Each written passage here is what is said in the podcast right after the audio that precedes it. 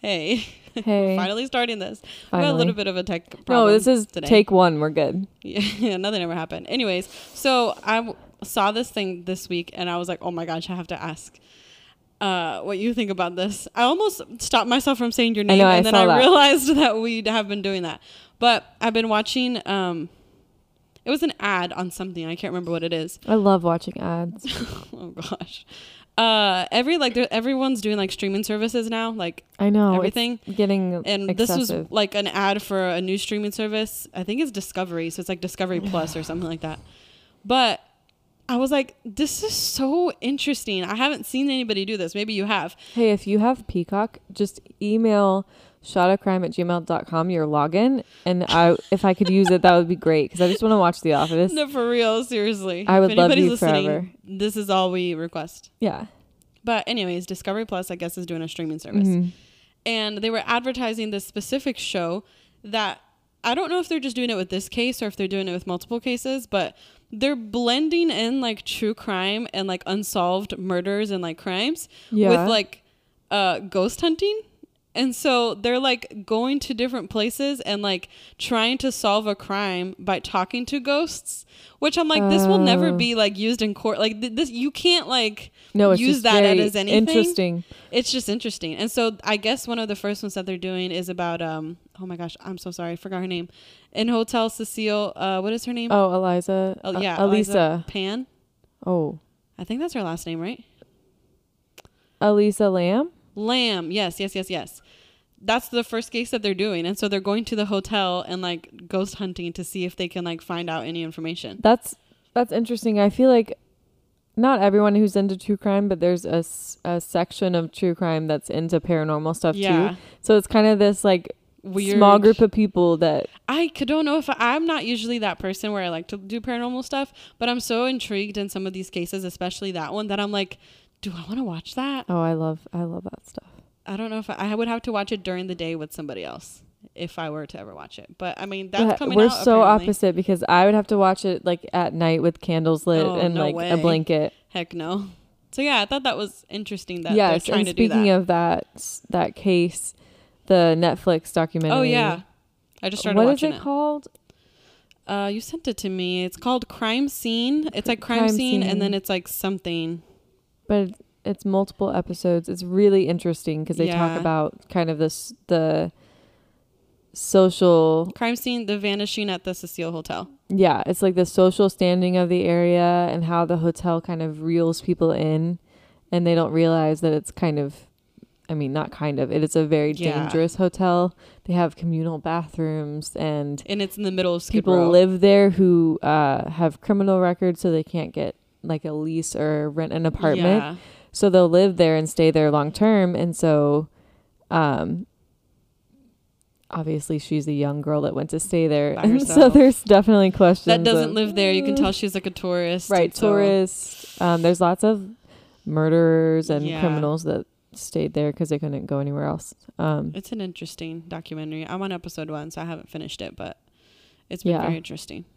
very interesting. Yeah, that's all I wanted to bring up. Thought it was interesting. I if think, Ashley watches interesting. it, she can talk about it. Well, I it's think on this Discovery episode Plus, should so just be called interesting. That's all we keep saying. Just fascinating. Um, are you ready to flip our coin? Yeah, I've been ready. Let's do it. All right, Jan. Do we know where the Oh, coin is? No, the coin's lost. Okay, we lost the coin. To be fair, I did hand over the coin. I do not know where it went. Honestly, no one can see us. Jan could have pretended to flip a coin and just been like, yeah, flip a coin on your phone. um, who's calling it? Oh, "You this time." heads, tails. Wow, you're on a roll, dude. Oh, I, just, I really, that's yeah. trash outside. um. Um, Okay. Cool. So since I won, Why are you so quiet? I don't know. That was kind of For scary. some reason, I felt like I needed to take it down a notch. Um. Okay. So I didn't type out a title, but I thought of one. okay. and it's gonna be um not a fairy tale ending and i think you'll get why once i go into the story oh no. Okay. if you don't i can explain it you can Mansplain So, it, Women'splain it. I didn't write down what the article, what the website was, but it's an article by Andrea Cavallari, Okay. um, who went into the story and did a really good job. Once again, mostly just if I didn't take her words, then I took her concepts, so she gets credit. Um, so I'm going to be talking about the case of Jennifer Kesse. Oh. Yes. Okay. Cool. I'm, I'm glad you're doing this story. Yes. Um, obviously we are from Florida, so it's kind of an Yep. interesting case to us. Um, Very interesting. Mm-hmm. um, so the article starts with talking about um, how Jennifer lives in Orlando and she vanished. The article was written a year ago, so it says 14 Oh, years ago. It's 15 now, it. I believe. Um, on January 24th, That's 2000. a recent article. Yeah, it was very. That's why I liked it too because um, there was kind of dead noise, like nothing on the case for a while, Yeah. and this is more recent. So Mm. there's been a couple updates, but not Cool. too much, unfortunately. Um, so she disappeared on January 24th, 2006. Um, she was getting ready for work that morning and nothing seemed out of the ordinary. And when they checked her apartment, so she's obviously went missing, Mhm. just to give kind of the overall premise, which I normally save, but it, I, I wanted to start with that so you can kind of picture it. Um, but when they went to check her apartment, there was fresh puddles in the shower, no signs of any distress or anything out of place.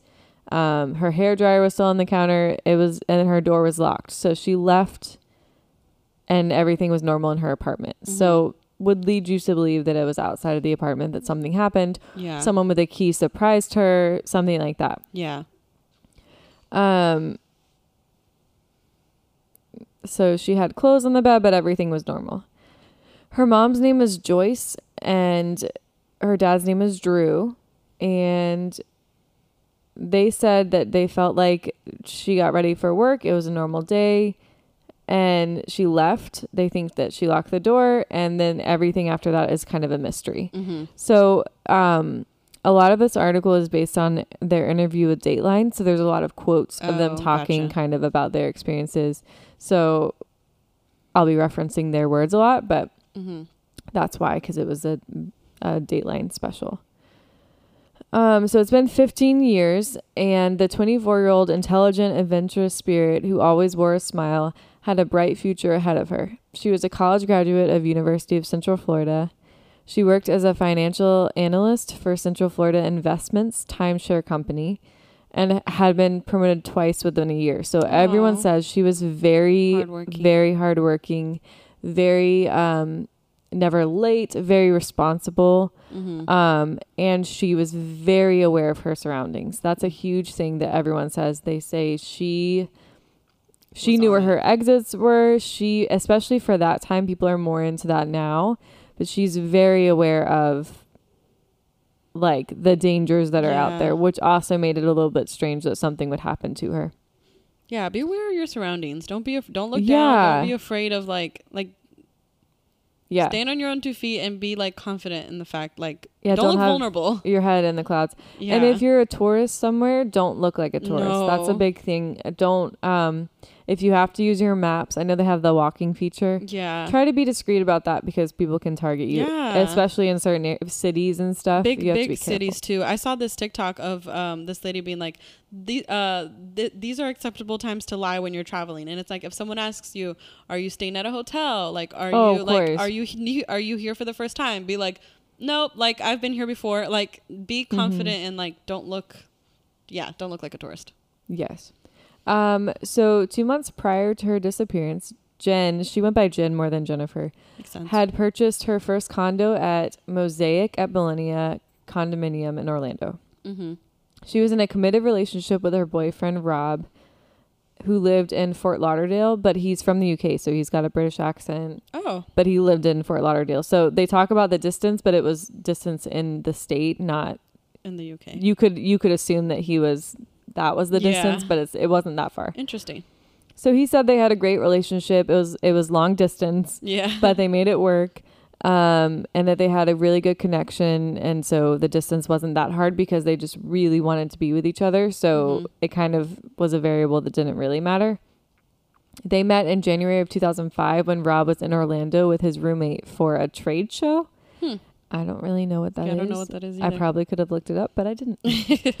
um, so that was supposed to be just a boys' weekend, and he didn't plan on meeting her, but he did. And um, he met her and her friends, and then they kind of they kind of started out as like friends, getting to know each other, Mhm. and then it kind of blossomed into something more. Um, they talked multiple times a day, always checked in with each other.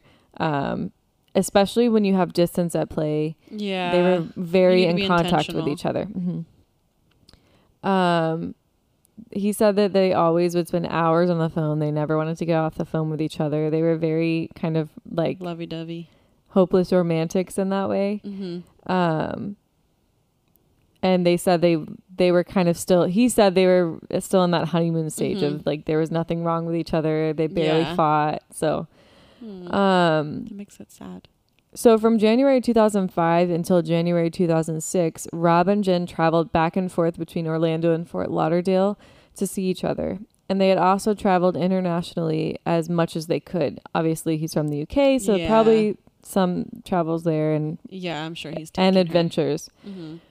Um, he said she was very, as much as she was responsible and kind of took, you know, her safety seriously and her job seriously, she was very adventurous and spontaneous and fun. Mm-hmm. Um, she was always up for anything and willing to go try new things and new places, which is cool. It's a cool balance of yeah, being smart, but also living Yeah. your life. not being too impulsive, but Mhm. also having fun. Mm-hmm. Um, their last trip together was to the island of St. Croix in the uh, Caribbean. Ooh.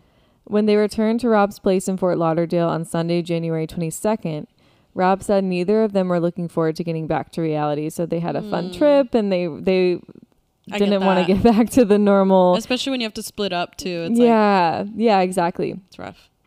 So he said they just returned from that holiday and it was amazing and they were dreading going back to work. Um, Jen stayed with him that night and then decided to drive straight to work early the next morning. Okay.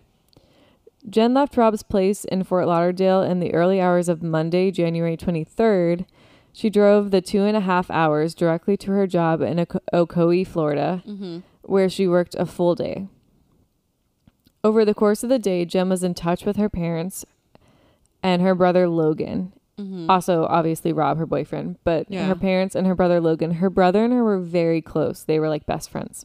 Okay. Um, they also were very close just as a family. They would, she kind of updated her family and her boyfriend on her day to day life, like every She was single day. Close to them, yeah. Yeah. So she would tell them if, Is her if- family from Orlando?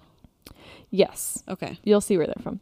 So, um, they are from Florida, Mm-hmm. but um she was very much the person i feel like i'm kind of similar to this where if say she's getting gas and she sees something weird she's gonna text rob Mm-hmm. Yes, yeah. her brother Like, and hey, her dad FYI. and be like hey guys and just to kind of like say this is a weird situation if she Yeah. felt uncomfortable she would call her dad or her boyfriend she was very aware of stuff which makes it much more mysterious Makes it even heartbreaking, more heartbreaking because it's like, Mhm. yeah. So obviously some people think they're closer than they are, but according to her dad, there's not really anything she didn't tell them. She kind of Mhm. was very candid with them, very open, um, like an open book with them. And Mhm. so he thought he knew everything about her. Um, he he laughed in the Dateline special, and he said that there was one thing that he didn't know about his daughter, which is that she had a small shamrock tattoo. And she said he said that that was something that she only told her mom. so it was kind of like a humorous thing of like I know everything about her. Actually, there's one thing I didn't know about her, but I thought it was kind of cool because she told her mom, and her mom kind Yeah. and her mom and her kind of had that secret together. And but then the mom told us. well, I, I mean, it's an identifier. So when she went missing, the mom was like, she does have this tattoo, Yeah. and the dad was like, what?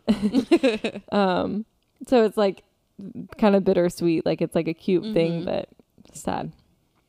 Um, So they were fortunately able to talk to her that day, and so they feel very fortunate that they got to at least talk to her and have like a that conversation that went well. Before. Yeah. Um, because obviously at that stage of life, sometimes things get busy and you don't talk, and that would have been, I think, harder. of course. Um, she talks about her last conversation with Jen, and she doesn't go into detail of what they said, but she says that that's like she holds that in her memory and she can hear every word of it and kind of like replays it in her mind. That's so sad. Um, she kind of, you'll kind of see the dynamic. She very much holds on to hope that Jen is still alive and around, and Drew, the dad, is much more, um, just kind of linear about it and Yeah. thinks that something bad probably happened, but wants to get to the bottom of it. Of course. That's so hard. I feel like I've said this before, but like cases where you don't have a concrete like then it's Mhm. you can't ever grieve, like you can't ever accept what yeah, happened because you don't so know hard. what happened. Yeah, it's so hard. Ugh. So, um, she also spoke. So, like I said, she talked to her whole family a lot, and she also spoke to her 21 year old brother Logan that day. And um, Logan and her were, so close that when she went out of town, he would stay in her condo sometimes because Mhm. they lived close enough. They didn't live in Orlando, but Mhm. he would he would commute and stay. Him and his friends would kind of Oh, like yeah, that's do the college party scene Yeah. and come stay in her condo because she didn't want to leave it vacant. Yeah, that makes so she was like, just come stay here. And so he loved that. Um, but they had talked that day because the last time he stayed there, one of his friends left his phone behind. So they had talked Oh. about her shipping it to him. Gotcha. So that was what their conversation was about. Um, so they definitely were super close. And Logan was a soccer player and he began to hang out with Jen's guy friends. And they formed like a soccer Oh, team. that's cool. And Jen would go to every single game. She was super supportive as like Oh. a big sister. So that kind of shows their dynamic. They were just like they actually enjoyed being around they each other. like, it wasn't just friends, that they were families. Um so when she left for UCF, Logan would obviously come stay with her. He wouldn't just stay when she was gone, but he would come visit and stay with her and I mean, that's fun the- when your sisters move to a new city. It's like yeah, exactly. Um she he said she was obviously his big sister but also his friend and he was the annoying younger brother but that she she they grew closer as they got older that makes sense. and yeah. so yeah that that's normal um he said it was very difficult to deal with and it's still difficult now he so he said it it uh wasn't it's not something that time like no, made especially easier if you don't have any like conclusion. yeah exactly which i mean is very that's uh, that's obvious but yeah. just kind of the way he said it is it's like it literally is, is it. it's as if no time has gone by like yeah. Um, and he said obviously he never he didn't think that when they had that mundane conversation about a cell phone that that would be the last time he would talk to her. The last person to speak with Jen was her boyfriend. It was about 10 p.m. Monday when they spoke. Um, he said it had been a long day and they had just come back from obviously um, the. Caribbean and they were both really tired and it was kind of out of the norm but they were kind of in a disagreement and kind of oh no. kind of like snappy with each other. Yeah. She seemed like she needed more assurance that he loved her, so she was kind of feeling weird about them and kind of making sure he was in it for the long haul. And so Mhm. she was kind of you know like feeling Yeah. feeling insecure in the Well, especially relationship. if it's long distance, it's harder to like. Yeah, so he says that everything was fine, but their last conversation was very much like her looking for reassurance and it kind of being more tense than normal, Mhm. which I'm sure is hard for him looking back Of knowing that was the last conversation they had. Um, so then the next morning, no one hears from Jen, Mhm. and they're all very used to hearing from her. Um, so Rob said that Jen would wake up before him, she because she was more of an early riser. Mhm. So he said the norm was that he would wake up to either some kind of text or something from her, and then he Mhm. would respond. So he woke up this morning and there was nothing. So he thought that that was weird. yeah. Um, he tried to call her, but Um, he also was trying to rush to work because he was running behind. So it was one of those things. He woke up, he didn't get a message from her. Oh, He's trying to call her, but he's on the way to work. But I'm sure you're kind of downplaying it. Like I'm sure everything's yeah. okay. Well, if you're so far away too, it's hard to be like, like just go check out. Like, it's, Yeah. ugh. But he also thought it was weird that he got her voicemail because he said even if she was at work or busy, he she would usually say, Ah, "I'll call you yeah. back," or text Yeah. like, "Hey, I can't talk right now." And he just got her voicemail. He didn't. Um, he didn't get any response from her. yeah. So he went into a meeting at 9 a.m. and then when it was over, he tried to call her again. He thought it was weird that he still Oh. hadn't heard from her. Um, but also there were some things that happened at work and in his meeting that he was like, I was kind of focused on that and wanting to tell her that. I wasn't thinking at the time, oh my gosh, like Something's why wrong. isn't yeah, Yeah. He was more focused on I need to tell her this. What is she doing? So sad. Um, and he said that this part of like the interview, he goes into talking about how like when he was stressed or things would happen at work, like not only was she the person that he was with and that he loved, and obviously Mhm. they were dating, but she was also really wise and someone that he would look to for advice and like Mm. yeah, it's just sad. So, um, he said that he's still like for a long time after she was gone when he would when something bad or like funny or interesting would happen, he would go to tell her and like Stop, I'm so sad. I know. like, tearing up. I know. I feel like because I feel I for some reason feel close to this case because it's close, and so I feel like I like I don't know. Yeah. Yeah. So everything went unanswered, and by lunchtime, he was getting really, really worried. Um, he just he felt like it wasn't right, and he felt obviously you're concerned, but he felt like this gut feeling of something's wrong. Um, he he just had this feeling of something really bad happened to her. Mhm. Um, but he wouldn't let his mind go any further with that. He kind of just was like, something bad's happening, but I don't know what it is. Mm. Um, Did she have any like? I'm sure she had coworkers, but did she have any like close friends? In yeah so Orlando? obviously UCF is a big college but she Yeah. was in a sorority with oh, someone that, I didn't know that. oh, we know yes, I did know this. yes so she Oh, had sorority sisters she she definitely had like a lot of people Yeah. um close friends um she was living on her own so she didn't have any roommates or anything Mhm. but she definitely had like a lot of people that care cared about her Yeah. and you know a lot of people at work and so yeah definitely um early tuesday morning jen didn't show up for an important meeting at her job which obviously was not like her Yeah, she was very everything we know about it. her um her coworkers became immediately concerned and they knew that something was wrong because she Mhm. didn't do this so either you know something came up in her life and it could be something like oh she's not feeling well or something but normally Yeah. she would let us know so they tried to contact her and around 11 a.m she still hadn't reached out so um the employer i guess knew her dad and so they reached out to her parents. Okay.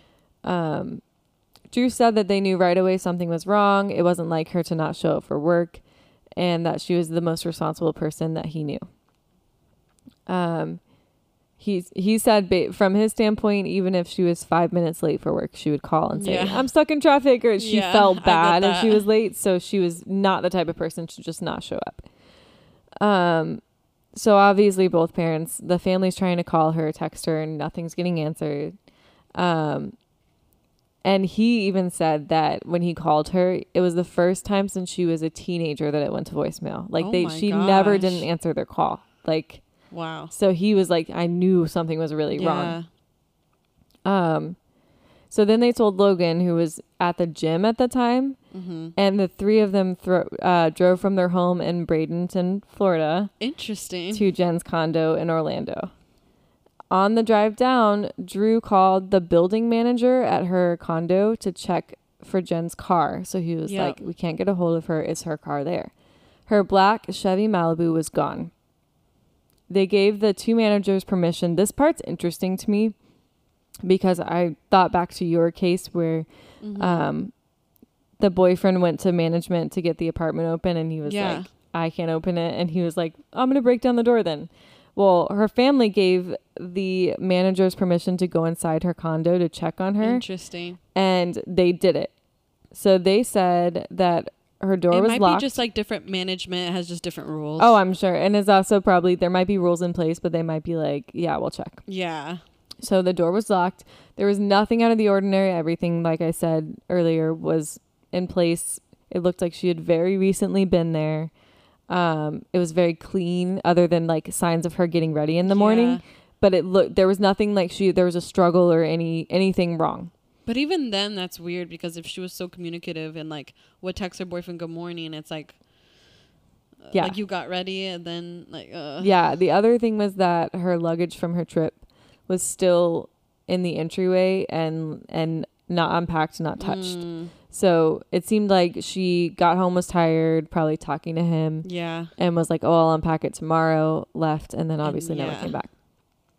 Um, her purse, keys, cell phone, and iPod, which um, family said she always had with her, were missing. So they were not there.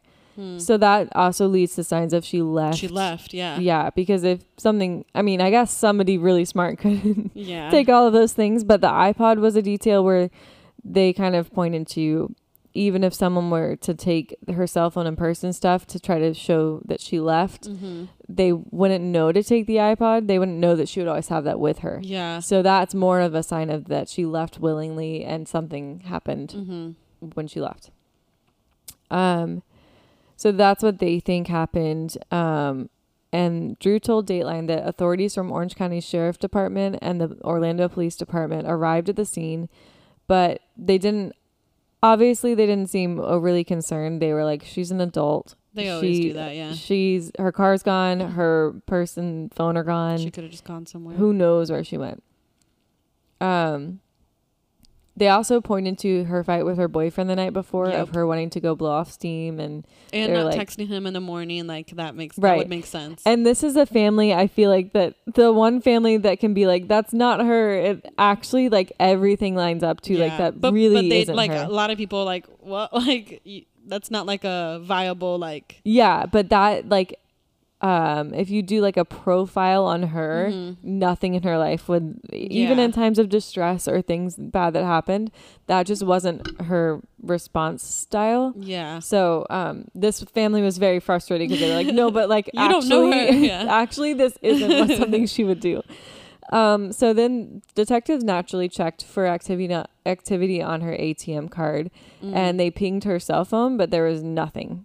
Hmm. Um, given the scene at the apartment, authorities began to think Jen was abducted during her walk to the car or on her way to work. So they're they're starting to think. Obviously, the family's kind of able to give them more viable reasons Mhm. why she wouldn't just do this, and they're Yeah. like, "Well, maybe something did happen to her." Well, if you have it, you have you have a window of it looks like she got ready in the morning and left the home willingly, and the next place that she would go to would be work. So, like, if she didn't show up to work, then in that in between Yeah. window is where something should have happened. So police acknowledged that that, that might be the case. Um, Mhm. family members and friends began the search immediately. They made flyers and distributed them around the area, and basically were just looking for any answers or any sign of information. hmm Jen's boyfriend Rob and his mother drove up from Fort Lauderdale as soon as they heard that Jen was missing. So obviously he knew something was wrong, but as soon as they heard, okay, we, Yeah. this is a investigation. Um, so Rob says that on the way up, he was talking to his dad, and his dad was like, "Hey, just so you know, you're gonna be the first suspect, like obviously." Oh gosh. Yeah. And he was like, "All right, like I have absolutely nothing to hide. I care about her. I just want to find her." Like he was very much not repelled by that or worried about I mean, it. yeah, because if He you really like- did nothing wrong, whatever. Yeah, and At that some- point, you're just so concerned on trying to find out what where the heck is she. exactly. I feel like I know a lot about like them looking into the wrong people or Mhm. kind of backing people into a corner that I still would be very nervous course, if, if. I was in that place, but he was not at all. he Because even like with just the point of like you guys argued and like you came out about it, like I don't know, that's like it's scary. Because a lot of people get accused for something and go to jail for something they never did. Yeah, his perspective was interesting. He basically said, "I I was very confident in the fact that I could never imagine doing that to someone or putting someone's family through that, and I felt like that would translate to the police when I talked about it. Like Hmm. this is absurd. I like Poor guy. I would never want to do this to people." And he he was like basically like because I know I'm telling the truth, that's going to translate to them and I'm not going to worry about it. Yeah. So it's it was, personality too because like like you Mhm. said like I feel like I would just get super anxious and be like I didn't do it but like ah like I'd get so nervous. Yep. So, um, Rob and the rest of Jen's family were pretty quickly ruled out as suspects. They looked into mm-hmm. everything and kind of were like, "Yeah, we don't think that you have any involvement." Well, and in Rob this." had technically an alibi. He was at work. Like oh yeah, there were multiple I mean, people that were with him. they they obviously had to look into him. Yeah. And sometimes you have a situation where maybe he's at work, but maybe he got someone else to do yeah, something. Yeah, that's true. Like But he could have been been involved somehow. they looked into it and they were like, no, this Yeah. is not that kind of situation. Um, and that the person who's kind of talking about this is um, the family's legal team and private investigator, Mike Toretta. Mhm. So there's some things that like he refers to. So if I say Toretta, I'm talking about their kind of representation. Um, he said that the police never treated him like he was guilty of anything. He said they they obviously talked to him and that they were very respectful of him, obviously asked certain questions, but he said he never felt like they, they, were, were, putting it on him. right or making assumptions about him. Mhm. And he said also Jennifer's family was literally treated him like a son the whole time, never Mhm. questioned him, never thought anything. So he said he he's seen other situations Yeah. that go bad and he was very fortunate to not have that. Mm-hmm. Like sometimes that can tear people apart just oh because yeah, it's stressful and hard yeah, and that didn't happen. He said to this day they still treat him like family. that's so sad. Yeah.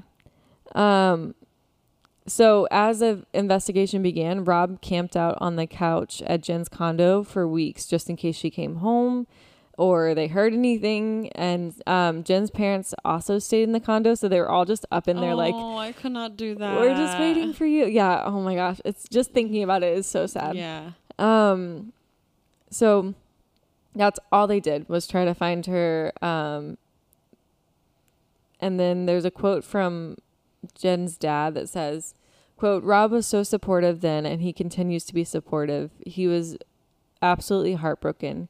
He gave his life searching for her as much as we did. He's part of our family and always will be. End quote. Jen's disappearance wasn't the only heartbreak for Rob um, that year because five months later his dad passed away. Oh my gosh, I know. that's horrible. Yeah, so he kind of talks about how hard that was for him. Um, he he said in the same year he lost two of the most important people in his life. Buddy, I hope he's Um, doing well. He said he said he felt like the only person he had left was his mom. That's so, so sad. sad. Um, so in the years since Jen vanished, Rob has gotten married and had his own oh, kids. yay! And the cool thing about that is he's built this life, but like her parents are still in his life, and like, and like they're very his- supportive. His, wife is okay with it. oh my stuff? gosh, yeah, they're Oh, very good. close, and the parents are very like sweet with the kids. Like they're very Oh. like not weird about it, which I So feel like sad. it's like I'm gonna cry. I know. Uh, yeah, it's you'd think that they would naturally fall out of contact, but yeah, they after this long too. Like I, get, I literally am. I feel like after a year, like I would get like you know like having his own life now and like all that stuff. But the fact I that they're still they're just really cool people. Um so yeah, he uh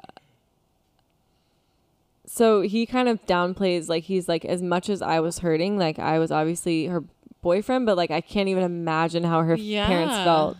Um and he was like basically like, you're making me what is happening? I feel like he basically said that But like making really sad quotes. I don't know what's happening. Oh, Um, he said that it wasn't until he had his own kids that he understood what is happening. Yeah. Ah, Um. So basically, in the I'm gonna look investigation, the investigation came down to um, they were changing the what was apartments to condos in What's Mosaic. Condos you buy, apartments you Oh, I rent. didn't So, know that. um, and it's the same thing. Like you're living above and below people. Sometimes they Why like you want to buy that? Um, a lot of people buy it because it's cheaper and there's things that like like a townhome that would come with it. You don't have to Oh, I maintain get a you. yard. I know, but it's so it's like living in an apartment. I'm like, oh, I would not. yeah, wanna it's also buy a stage of something. life, so it's more affordable. It's a good Yeah. entry point, and it's always in demand. So Yeah. if you buy that as your first thing, it's a good investment because someone always That's is going to true. buy it That's from true. you. So she was one of the very first people to buy one of the condos, and they were s- sorry, I just moved away from the mic. They were still working on the condos while she was living in it. So the Gotcha. maintenance people and the construction workers who all had keys to all of these apartment condos, all of them had keys and all of them had access. They were basically while they were working allowed to live there. They all lived there. Oh no. And I understand that there's like a stigma and that's really unfair towards construction workers and whatever.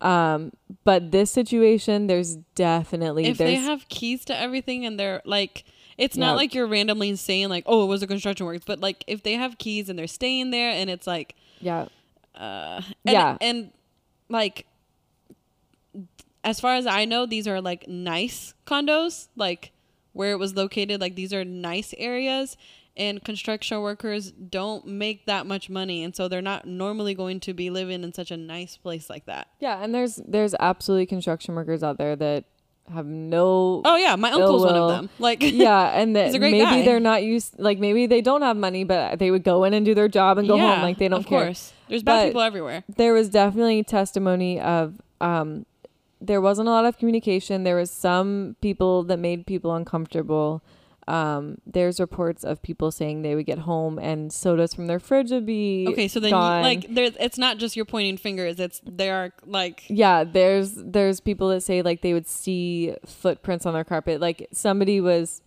uh, there's also another woman that came forward and she had a separate p- police report separate from the jennifer Kesse stuff before any of this happened. She reported um, that she heard a noise outside her window and it was one of the construction workers who was like literally looking in her window and he ran oh away no there was an assault case so there's Okay, definitely yeah. substantial stuff to point to this isn't these were kind of sketchy people. yeah Jennifer herself, according to her family, was very um, uncomfortable with them. Mhm. And anytime they were doing any work in her condo, she would call her dad. She would stay at the doorway and be on the phone with him. like smart. she, she refused to. There is even a situation where they wanted to paint, and she was like, "I will paint myself. Will you just give me the paint?" And they Mhm. were like, "No, we have to do it." Mm. So she she was very uncomfortable by them. yeah That's where the investigation kind of led, and they were like, yeah you have a single girl living here. She's beautiful, and you have these people that there's been reports they're Yeah, being kind of sketchy, and they're living among her, and they have keys to everything. yeah no that's not okay Um, which also that means that her door being locked means doesn't mean anything 'cause- yeah. yeah it's it means nothing. Um. So yeah, they stayed in the condos while they were working, and um. So he, Drew, the dad, said um that there were several times Jim would say they just like kind of catcall or stare or Mhm. you know those kind of things, and that she was very uncomfortable. Um, she said she was also being like kind of harassed by them, and she i've heard this so many times she went to the management. Ugh. if whoever you are stop stop what you're doing just stop She went to management. So everything's like the management was like, "Yes, she came to us and said this." So, so everything's lining up as like right. Um but management said that it never escalated beyond that as far as they know. well how would you know like if it right. Clearly something happened Yeah, exactly. Um so I already talked about how she would call her dad. That's the next thing in I kind of went off script here. Um this is really sad. So Oh, Rob no, then goes into this thing. Well, I don't know. It's just kind of like a very whether it's right or not, it's like how he felt about it. mm-hmm. But he said basically he struggled with his masculinity after this happened because he felt like he couldn't protect her. So he was like, I felt like I wasn't a man because I couldn't rough. protect her, which I feel like is easy to be like, that's stupid. But unless But- you're in that place, Of course. Well, he probably felt so helpless knowing Yeah. that he was so far away. Like, That's, yeah. So, and I'm sure that impacts his current relationship because he's constantly worried about like, can Yeah. I protect my kids and my like? Yeah. Yeah, that's awful. And I can't even imagine having to like also think like we argued like that's the last thing. Yeah. So a few days later, on January 26th, there was the first big break in the case. After seeing Jen's story on the news, a resident of Huntington on the Green, um, Mhm. which is across the street from where she lived, reported seeing a black Chevy Malibu that matched the description of the one that Jen owned. Um, the condos are about a so they're about a mile from where Jen lived, and authorities arrived and confirmed that it was Jen's car. So her car was Mhm. in their Yeah. like complex now. There was no evidence in the car, according to police. Mhm. Um, and the private investigator, Toretta, said there was no blood, no DNA, no hair samples, nothing. Keep that in mind. yeah. Um, Jen's purse, cell phone, iPod were not in the car. They were Mhm. nowhere to be found. The evidence, uh, uh, the only evidence was surveillance footage um, obtained by Orlando police that showed an unidentified person walking in I the hate parking this. lot I hate this so much. at the same time Jennifer's car was left in the lot, which was 12 p.m. Mhm. on Tuesday, January 24th. Jen's father told Dateline the footage proved to be very frustrating because the camera was programmed to take pictures every three seconds, which unfortunately, in each frame, perfectly lined up the suspect's face with the gate post. So it was obstructed. So you, l- it this is one of literally the most frustrating out. videos like to see. Like you have no like it's literally perfect. Yeah. Like perfect to the T. So they immediately, the investigation basically pointed to this is the person that we need to Yeah. identify. We don't even really know if it's because it could be a disguise. We don't know if it's a man, a woman. Yeah. Uh, they're around five. I think they said five three to five five. Mm-hmm. Um, Pretty short. it's also kind of hard to tell how tall with that angle of the camera, but that's kind of the Yeah. estimate. What they estimated. Um, they were in like some people say a worker's uniform. I see a painter like it's like it looks like it's like all white like painters. yeah kinda suit it's, thing. It's hard to tell. It's kind of like a shirt tucked in or Mhm. just like a jumpsuit and black shoes. Yeah. They're wearing a everyone hat. I can everyone know. just get better cameras like can everyone all if you own a company Yeah. or own a business get good cameras because even if you don't want something to happen to you like even if it's not personal like things can happen around you it's so frustrating Yeah. So despite photo enhancements by the FBI, which I immediately just think of like Criminal Minds, where they're like they zoom one in. second, dun, dun, dun, and it's like you see it perfectly. everything gets unpixelated yeah.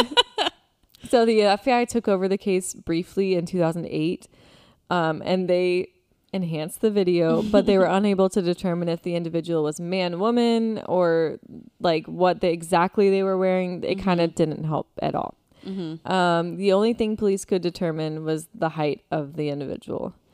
and this Um, is a really weird part of town um because her condos were really really nice in a nice area yeah. but the way that orlando is set up is you have that and then well, it's go, like the Florida Project, which is Yeah. based in Orlando. you go So a mile down the road from a really nice place Disney, which is why I had the title I had. yep Um, you have Disney, and then you have the that Oh, yeah. hotel that's just like Yeah. very desolate. Yeah, it's a very strange setup but I mean, you see that I everywhere would say it's probably like most cities where you have n- really nice areas right next to really like kind of sketchy areas that are more have more bad things happening in them. yeah um, but this this situation i've seen on a map and it's literally like condo a street with like a light and then it's like this really sketchy place Yeah, yeah, definitely is.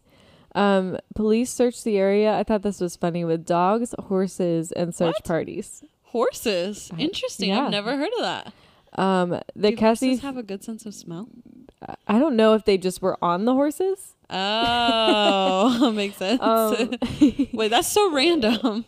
I mean, it's kind of cool. Yeah, it is. Um, the Kesse family organized volunteers to pass out flyers and spoke on local and national TV because it was it became a pretty big Yeah. case. Um, they generated thousands of leads and tips, but the ultimate, uh, ultimately there was nothing that really Came landed any further information.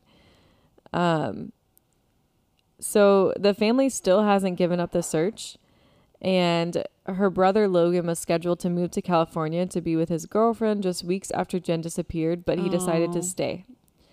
Um, he said the only option I had was to find my sister. Oh.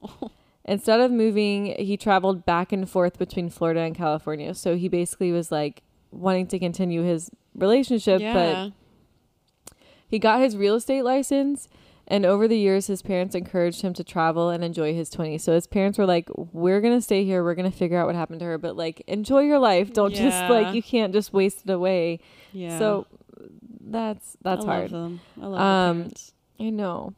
So he, he, Logan basically says it kind of took over our lives, but of course. um and his parent he was basically like i've learned how to try to live again but it's still that way for my parents. Like that's just their life. Like that's all they do.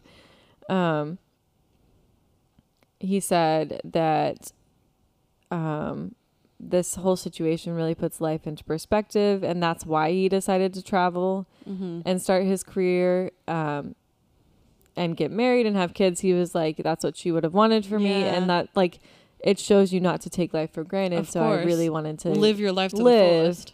yeah and he said it would have been easy like not easy but it would have been what he wanted to just Mhm. sit there and try to find her but he also wanted to live Yeah. um, it's hard not to feel guilty too, you know? Like knowing Yeah. that your sister didn't have doesn't have that life and it's like oh yeah the fact that I'm doing it now but you you can't any happiness is like s kind of strained so he moved away with his his wife and kids but he said he still obviously partook and like tried to Mhm. help with the investigation and he said that until the day he dies he won't stop looking for her or answers on the case um and basically all that he wants is to basically know what ha- happened to her and hold someone accountable. Yeah. um, he believes, obviously, that one of the workers at the apartment complex was to blame. Um, he said he's never wavered on thinking that. Um, and he said that things have popped up that have made him kind of curious and like, well, Mhm. maybe this, but he said he's always landed back on that. So, Mhm. like, as much as because there was a whole theory, and it's not to say that um, the workers couldn't have been involved in this, but there was a huge sex trafficking theory. Mm. Um, and so I I feel like there's not a lot to substantiate that, Yeah. but I do think that there's a lot to substantiate. it Oh, yeah. workers. Um, so that was a big thing that popped up, but he was basically like that. May, I was curious about that, but I know like Mhm. it's something to do with the workers.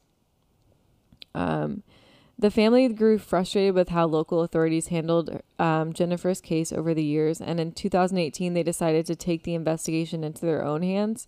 Hmm. They took legal action against the Orlando Police Department in order to gain access to Jen's case files. Um, and Drew said that on every level, Jennifer's case was a challenge. And as of right now, there's no law enforcement working on their daughter's case. Hmm. Um, he said it's basically just the family Yeah. that's looking into things and actively working on it. Which is very common in missing yes, people. it's very common, but he also said that that's not how it should be. Of course. Um, so they uh, Dateline tried to reach out to the the police department and they didn't really respond. Mm-hmm. In 2019, the family won their legal battle and received more than 14,000 pages of electronic files Oh wow. and hours of video from the Orlando Police Department. A legal team and a handful of investigators, including Mike Toretta, mm-hmm. um, have been helping them sift through the files for months. Um, Logan said they needed the files for answers, but what they got was kind of a tangled mess. Mm-hmm. It looked like they, he said basically it was like they knocked over a filing cabinet and everything was Oh, kind of no. shuffled up, not organized. And so they had to kind of not only figure it out, but organize it as they went. Um, there's also a seven year gap in the case files where nothing was recorded, which is very strange. Um, But is that just because they didn't find anything? There was no could be, information. but also they're not they're not fol- they're not talking to anyone. Oh, like, like they're not usually there's doing something anything. Usually it'd be like like try doing this, nothing happened. right. Like, yeah, you would still from it. document dead ends. Yeah. So it's like it's they didn't have a problem with the fact that they were running into dead ends. They had a problem with the fact that they weren't even They didn't do anything. at least documenting that they're trying Yeah. to do anything. Um, yeah, they said they were told it was an active case, but for seven years there was nothing. Mm. On November 8th, 2019, for the first time in years, there was a second break in the case. Um, Toretta discovered deep in the files a tip from a woman in 2006 who said she witnessed something strange. Mm-hmm. At Lake Fisher in Orange County, on the day of Jen's disappearance, Toretta spoke to her and said she told him she saw a man driving a pickup truck to the lake that Tuesday in 2006 take out what appeared to be a six to eight foot piece of rolled up carpet and dump it in the Mm. lake. And then sh- she watched it just sink. Something to note is they were ripping up all of the carpet in the condos. Interesting. Yeah. They were actually currently I, I don't. I didn't know about this update. right as Jen, um, right before Jen disappeared, the thing she was most uncomfortable about was they were redoing the condo right across the hall from her, and that's what they were doing is ripping out the carpet. Just a note. Um, The did the I can't talk. did they obviously knew they obviously could track who was working there. Did they interview them? they couldn't. It was very under the table. Let's just say so they couldn't. They had no idea who these people were. Who people was were. working there? Yeah. So when they basically went to the team lead who wouldn't give them names. But like I just camp out in, in front and Yeah, no, they. to I work, definitely like, think that they talked to everyone They there. talked to a, a few key people, but a majority of people when all of this went down, just kind of stopped showing up. because up. they were probably yeah, so scared. my guess would be someone that did it was involved is one of the people that stopped showing up. So they absolutely talked to like key lead people Ugh. that had to continue their job, but they Yeah. wouldn't. They didn't like give names of people that weren't showing up. They kind of Yeah. were like, because they also didn't want to like That's so get involved. frustrating. Yeah, it's very frustrating. Drew's investigation team began searching the area with their own private cadaver dogs and um, were alerted to something. Um, Drew said they had a hit and something was there. Deputies from Orange County Sheriff's Department were called to the scene, but after de- um, deploying a dive team Mhm. and cadaver dogs over a three day search, the sheriff's office confirmed to Dateline they came up empty handed. So they tried, but nothing there came of it. nothing there. So Toretta told Dateline he wanted another chance to search the lake because, um, yeah. Wouldn't they like? I guess uh, if the, maybe she just didn't like. I feel like that's something very obvious that you would see as a witness. But Yeah. even if it wasn't like you know Jennifer in there, like wouldn't they still find a carpet that was thrown in there? so they didn't, um, I don't know if it would. they didn't drag the lake, which would that would help you more. Oh, I they get more you. searched I it, but got they you. it wasn't like that kind of thing where you would pick up something like that because Yeah. that's heavy and that's going to go down to the bottom. especially if it's been that long. and that's why basically Toretta's saying, I want to go back and try that. yeah, And he, the part, the next part I have is that he points to the carpet and he's like, "This is exactly like Yeah. this is linked to this. We need to Yeah. check." Um, and then he said, even if they found just a tiny piece of the carpet that they could match, that would be a huge, a Of huge step in the case. Um, and then the Kesse family told Dateline they are not going to stop the search. Obviously, um, he said that they are completely drained emotionally and financially. So they've put Mhm. everything they have into it. well, they're doing it on their own now. Like, Mhm. Um, Joyce said, "quote How do you decide as a parent when the right time to give up on the search for your Mhm. child?" Um, she said, "You don't." no, yeah, And they said it's like Groundhog's Day every day. They wake up and do the same thing, and it, there's the same outcome. And she said it doesn't even feel like 14 years have passed. Um, and when she reflects back, she feels numb. Um, one of Jen's really close friends found out that she was pregnant just after Jen vanished. The baby is basically as many years old as her missing. So, as she's been missing. So, Joyce says that she so measured. sad. Yeah. Joyce says she measures the years her daughter's been missing to the milestones of that teenager. So every time like she has a Yeah, birthday, it's, like just another th- reminder. it's been this long and yeah. That's She crazy. said to me 14 years ago um with Jen seems like yesterday. But when I see that baby who's now a teenager, it's a powerful and heart-wrenching reminder of how much time has passed. Yeah. Um, and she said, with all the time that passes, it's shows how little of a window they have to find her. Yep. Um, she said the hardest part is just not knowing. Yeah. Um, if she's not alive, we just want some kind of proof that she's not with us anymore. The tiniest thing, um, so that they can process that. And she said it's like a a hell on earth to like just not know, which we've talked Exactly, about yeah. obviously. Um, she said that they're in their 60s and they just want to know what happens before they're gone. So, yeah. Yeah, they're sad. not like the youngest right now. Mhm. But if police had that tip from this woman, that is such like that's not like a oh it happens on a daily basis. Like Yeah. this is something weird. Why did they well, not and it took investigate them it? seeing that and being like, let's get cadaver dogs out there and searching. what the heck? And they went along with it, but it's like, why didn't you do what this the heck before? Because, yeah, it's very frustrating. Um, so obviously they've been kind of going public with everything, keeping it in the media's eye. I mean, they, I think there was a podcast last year that came out Oh, about yeah. it. They're keeping it Yeah. very present, um, keeping things posted on social media, online. Um, So did they not like really dig into the lake? no, Why? because the, it was kind of dismissed. Why? So um, I did want to say, ourselves. I know. Just take a road trip. I literally. w- Um, Ugh. I did want to say that if you have any information or tip, you can visit the Help Find Missing Jennifer Kesse Facebook page or go to jenniferkesse.com. It's J E N N I F E R K E S S E dot com. Um, you can call the Kesse family tip line, which is 941 201 4009.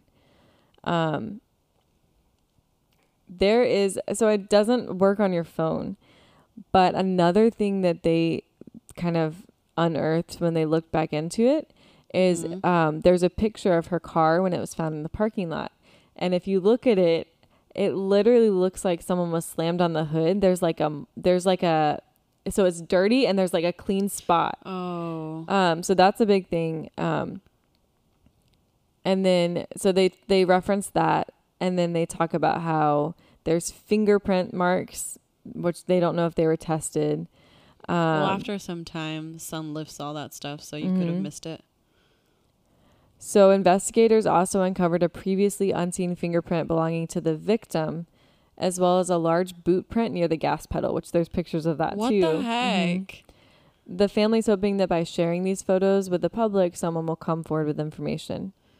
Um, so another witness recently came out saying that she saw Kesse's black Chevy Malibu swerving near the exit to Mosaic at Millenia um, on the morning of January 24th.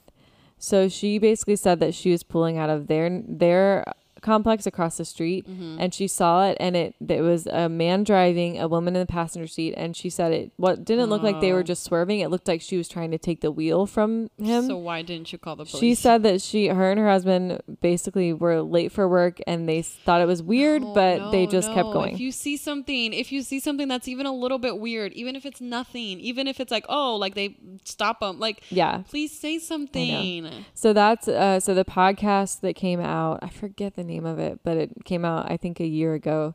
That was like the latest thing that's happened is that she came forward and she said look i saw this. I thought it was we thought it was really weird. And she said she even talked with her husband about should we call someone? Should we do something? And they were like we're we're running late. Let's just go and obviously she says she regrets that but Yes. there's not really so, anything Like, listen to that. yeah I know you obviously can't go back in time, but seriously, that's like the number one thing. Like, if you see something, say something. yeah and it's a really good idea to if you're uncomfortable calling 911 to have the non-emergency number 'Cause Because you I can call always- that number all the time. it's good for stuff like that where if you see something weird yeah. you don't want to get anyone in trouble but you're like hey this is kind of Just strange an FYI, yeah. i don't want to be as serious as call 911 but this is something i saw um if you have that in your phone i feel like you're much more likely oh to yeah. call I have it because saved it's, in my contacts. you don't have to figure out what to call and do all of Mhm. that um it's just more efficient and Yes. it's obviously safer if you can And do it that Saves so people's lives, dude. yeah so that's the latest on the case the family's still still like we're not giving up on this we're still trying um and very critical of the investigation and she she's just gone. There's obviously been people that have said they've seen her. None of that There's always, uh, yeah. none of that substantiated or proven, but yeah, it's a very sad that I think that's the first we've talked about very sad cases, Yeah. but I feel like I've always been able to kind of like swallow my emotions and that was I weird. yeah. Maybe it's the fact that we're sitting on a couch. I think for me, yeah, we did change our location, but I also think for me, um, the f- there's many families that handle these situations with lots of grace and Mhm. um, are to be admired, and you feel so much empathy for them. yeah. But this family, just kind of the force they were and how they treated her boyfriend, and just kind of, yeah. I feel how- like everything just together. I know that was the part that really got to me. yeah. And yeah, just even if it's something small, if you know anything at all, um, please let them know because Yeah, I mean, anything I would love in their lifetime for them to have Yes, answers. I yeah. think that would be great. That's my story. It's kind of a downer. yeah, it was. Sorry. It's okay. she deserves to be talked about. Yes, absolutely. Okay, so to preface your very sad story, um, thankfully the story doesn't involve any murders or anything. So Ooh. at least that's, That's a good chaser. yeah, yeah. It's a very uh convoluted story. There's a lot of things everywhere. The vocab. Thanks. I love it. Uh, it's kind of everywhere. I might not have answers to some of the questions you might ask because I also asked myself those questions Okay. and I couldn't find the answers. But anyways, this is a pretty recent story. Uh, in October of 2019, this is a story about a girl named Natalia Barnett. And oh, also a preface, I might accidentally say Natalie because when I was typing this out, it kept like autocorrecting to Natalie. And I was like, no. So if I say that very quickly, it's Natalia, not Natalie. Natalia. Okay. Okay, in October What of else? Yeah. yeah. in October of 2019, a couple from Indiana was charged with neglect for moving to Canada and leaving their 9-year-old adopted daughter, Natalia. They Mm-hmm. claim that this is funny because uh, in my story as well, I kind of just go to the punchline like yeah. you did, and Why do we always do something? similar? Very weird. And that's that's rare for me because I. Me I too. I feel like I haven't done that often. Yeah. It's usually like it leads up to it, but yeah. So the uh, this couple they claimed that Natalia was not who she said she was, and she was actually an adult scam artist posing as a child. What? I have done a story in the past before Yes. about uh, a, an adult posing as a child and yeah. stuff. It's been a while, so I thought this was fine to do it now, but this is a little bit different of a story too. It doesn't, yeah. Right. Anyway, so that's what they claim. Natalia's story, on the other hand, is the complete opposite. So here's the story Natalia came to the U.S. from an adoption agency in the Ukraine. They believed that she was probably in a group home before she came here. At first, she was adopted by a family here in the U.S., but for some reason it didn't work out, and so she left that family, which is sad. That's very sad. And in November of 2000, so uh, in the beginning, I prefaced that the parents were, uh, the couple was charged in 2019, but this story actually happened before that. So Okay. in November of 2010, she was adopted by the couple, Christine and Michael Barnett. That's where she gets her last name. Mm-hmm. When the couple adopted Natalia, they s- were told that she was six years old and had a very rare type of dwarfism. Um, I'm not going to pretend to know how to say this, so I'm just not going to say it. I don't want to mess it up, but it's a very long name, but it's a type of dwarfism. Okay. Apparently, it's rare that that kind, but it's a disorder that affects the bones and growth of a human. She also suffered from scoliosis, so when she was adopted, they told the couple that she would have trouble walking and they were okay and comfortable with what was in store. It was Mhm. basically like, hey, FYI, she's going to have a lot of health issues. Like, are you prepared for that? And they were like, we're good. Mm-hmm. Natalia's adoption history was very unclear. Christine, Oh, who was the, the mom, claims that she was told Natalia had been with 30 other families before them. What? Natalia says Christine is lying about this. She was young, but she said she does not remember that many families, just a few. Okay, this is gonna be probably a question you don't have an answer to, but they don't have any record. That's what I'm saying. That the history was very weird because she was adopted from Ukraine, and I'll get into the agency that like was in charge, but like everything seemed a little sketch, which which was another reason why Christine and what's his name? I just forgot his name. Uh, Michael were even more sketched out that something was wrong. Hmm. So, uh, yeah, Natalia says that she thinks she's lying. Uh, Michael Barnett. Or she like it's her experience, so she's like, I wasn't. in- Yeah, which people can say you were really young, so like you might not remember. But she's like, from what I remember, like it wasn't that many. It seemed like That's an a lot. exaggeration. Yeah, So I mean, and you a lot before have the age of six. Before the age of six, and you only have so long before your like long term memory kicks in. So you Yeah. would think, That you would know, yeah. unless it's a lot, when she's very very like little. one or two. Yeah. Yeah. Very weird. Michael Barnett says that they had applied for adoption, gone through the whole process, and one day he got a call from a number in Florida who claimed that they were an adoption agency.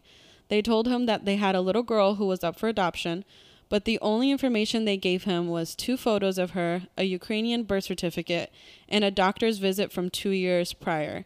They also told him that they had 24 hours to decide whether they'd That's like to adopt. If not, they were going to send Natalia to foster care, which is very That's weird. That's not how this works. no. Um I I don't I don't like know the all the answers to this, but uh Christina and Michael seem like somebody people that are, exaggerate something very much. So like a lot of the things that they say, like I'm like mm, okay, like there's nothing really to like prove what you're saying. It's always fascinating to me when it's two people and that do that, not just one person kind of exaggerates and the other one sitting there like, mm, I mean, it wasn't when you that. get married to someone that's just like a compulsive like yeah, how do how does that feel just do the same in thing. your experience? Like, how is that? he didn't even hear you. wow, He's not great, even paying attention. great producer over there. I'm, I'm, I'm getting notes. well, you just got burned, so You're gonna have to listen to it. so yeah, that's what Michael says uh, was the experience. So the couple went to Florida and met with the adoption agency. The agency, another connection of our cases. yeah, right, weird. So why do we do this? This is weird. The agency was a small office located inside a strip mall. And as they were sitting in the office, Michael says that the door flew open and in came six year old Natalia running towards Michael and Christine, saying, Mommy, Daddy, repeatedly. Michael, in an interview, mentions how strange he thought that was since Natalia had just been given up from her previous family five minutes before. He didn't think a six year old would be that excited at a time like this, obviously, especially calling him and his wife mommy and daddy that, like, she's never met him. Okay, but to be fair, kids are weird, Yes, and you just never know how a kid's gonna process trauma or Yeah. loss. For sure. So I feel like it's it's the same where you're like critiquing a 911 call. Like it's it's easy to say, "Oh, I would never that's weird," but you never know. Yeah. Yeah, for sure. Everyone processes differently. Mhm. And they, again, could just be exaggerating the story. Maybe she's just trying to be positive. Yeah, maybe she's just a really happy girl. But Michael says that they were in the room for five minutes, quickly met Natalia. Then they were pulled aside, told to sign papers, and just like that, Natalia was there. So it was a very quick and easy process, which they obviously hadn't gotten this far. But uh from everything that they heard, they were like adopt like the whole process is like lengthy and it's not usually quick and easy. Yeah. Yeah. So they were very like, well, that was easy. Uh, when retelling the story, Natalia says that she remembers the adoption process going very smoothly. She remembers really liking the family, feeling safe. Um, she was happy with them. Did she say the same thing about her running in and saying, she just said she did, could, she didn't remember. "Okay, She said she didn't rem- really remember like that detail. okay." But I mean, it could be again trauma like makes you kind of forget certain Right, things when you're yeah. little. But she says like the first couple of months were smooth, were fine. She didn't have any issues. Christina and Michael did have other kids, and she was like totally cool with them. That's what she says. She said she felt very happy. Uh, but Christine, on the other hand, remembers it differently. She says that they started having problems from be- from the beginning. On day one, Christine said that she thought something was very off. On that same day, Christine was bathing Natalia, and Michael heard a loud scream coming from the bathroom. When he entered, he saw Christine was white as a ghost, and she pointed to Natalia and said, Look.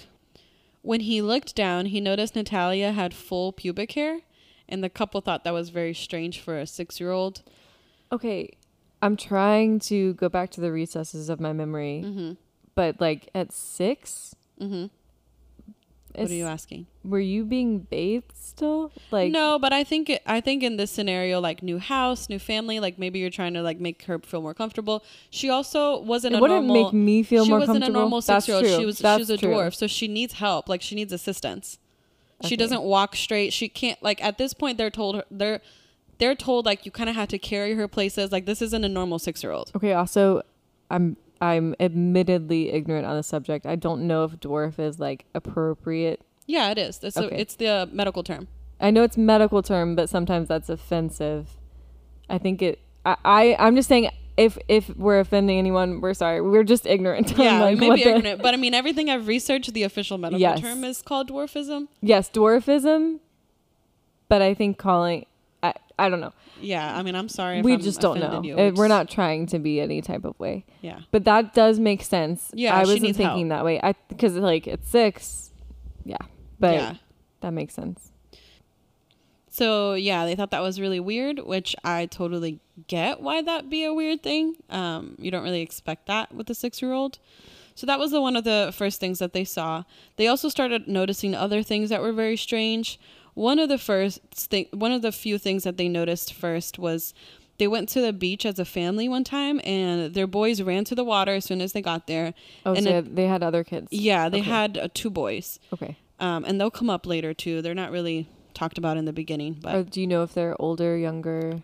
uh, they're both they're both older than her. Okay. Yeah. So she's the youngest at this point. So when they get there, the boys run to the water, and Natalia asked them if they could carry her to the water because you remember she has difficulty walking. And so they told her, "Hey, like, wait a second, we're just settling in, settling in." Which I get, like, kids get really excited when you go to the beach, but it's like, let us put our stuff down. Like, hold on a second. So they tell her, like, hold on.